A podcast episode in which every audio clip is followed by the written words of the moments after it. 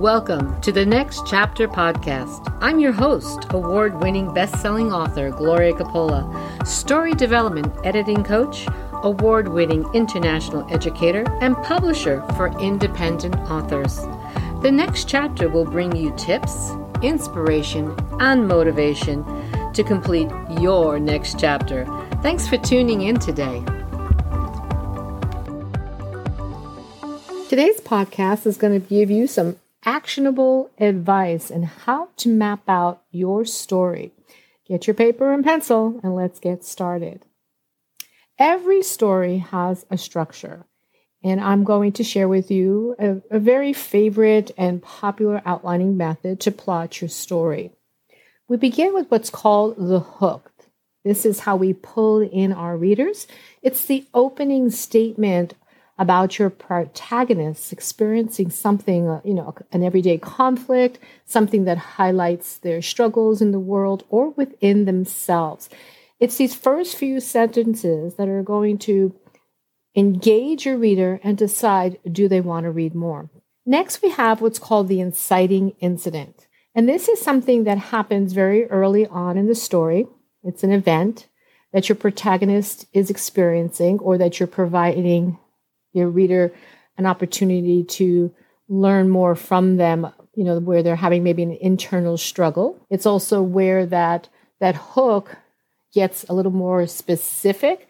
So these two follow each other and they again will help your reader to drop in further and get a clear idea of what might this be about? okay, because I like what I'm hearing and I want to learn more. The first plot point is next. And sometimes the inciting incident and the first plot point can be the same or similar or slightly different.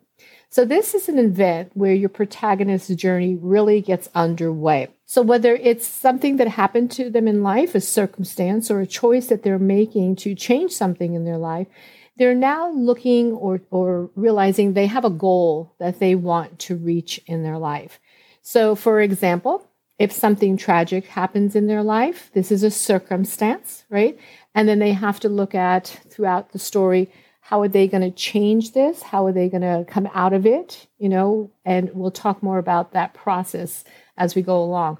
Or maybe they're in a relationship and they have to make a choice in their life based on the circumstances of that relationship and they have a certain goal they want to read or reach or accomplish.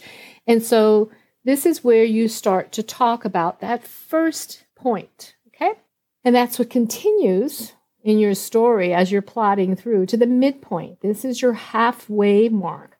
This is where something now momentous is going to happen to your character in a, in something so situational per se that's going to change their perspective on their journey. It can reinforce their commitment to a goal. It could highlight something that's at stake that maybe the antagonist is trying to succeed at. It could be where they open their eyes to, you know, internal conflict, their own fears and flaws and false beliefs. We move on further to the climatic sequence. This is where things get a little more intense, right? It's where, you know, the the the two characters let's say well there might be more than two but your protagonist achieves a goal and or overcomes the antagonist and sometimes the protagonist has an antagonist that is their own inner conflict, their inner demons. It doesn't always have to be an outside person. But this intense conflict serves as the finale of your story. And then we go down to the resolution. This is a series of, you know, perhaps short little of events that includes your protagonist's journey. It's talking about, you know, the consequences maybe of their experiences and how they're establishing a new way in life. So, this little map helps you begin to plot out your story and um, get you going, right? Now, I'm going to add one little thing in there too that I want to address is make sure that when you're doing this, one, you know your story theme, right? Your genre, your theme, and write out in two or three sentences, like a little blurb, a concise blurb that tells you about the story. Okay. And what I mean is, if you can narrow it down, your theme, okay, and you can come up with a premise, what's going to give the ability for you to sustain a full length plot.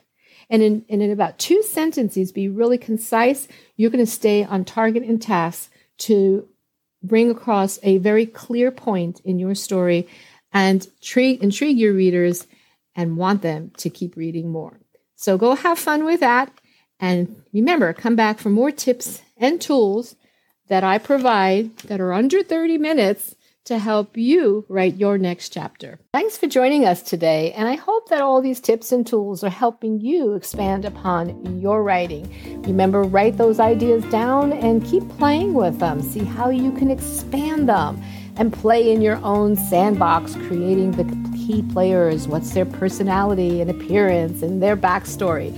If you need help with your story development, I am a story development editing coach. I work privately and in group coaching. Just reach out to me at gloria at gloriacoppola.com and check my information down below in the description. And remember, your next chapter can be the best chapter of your life.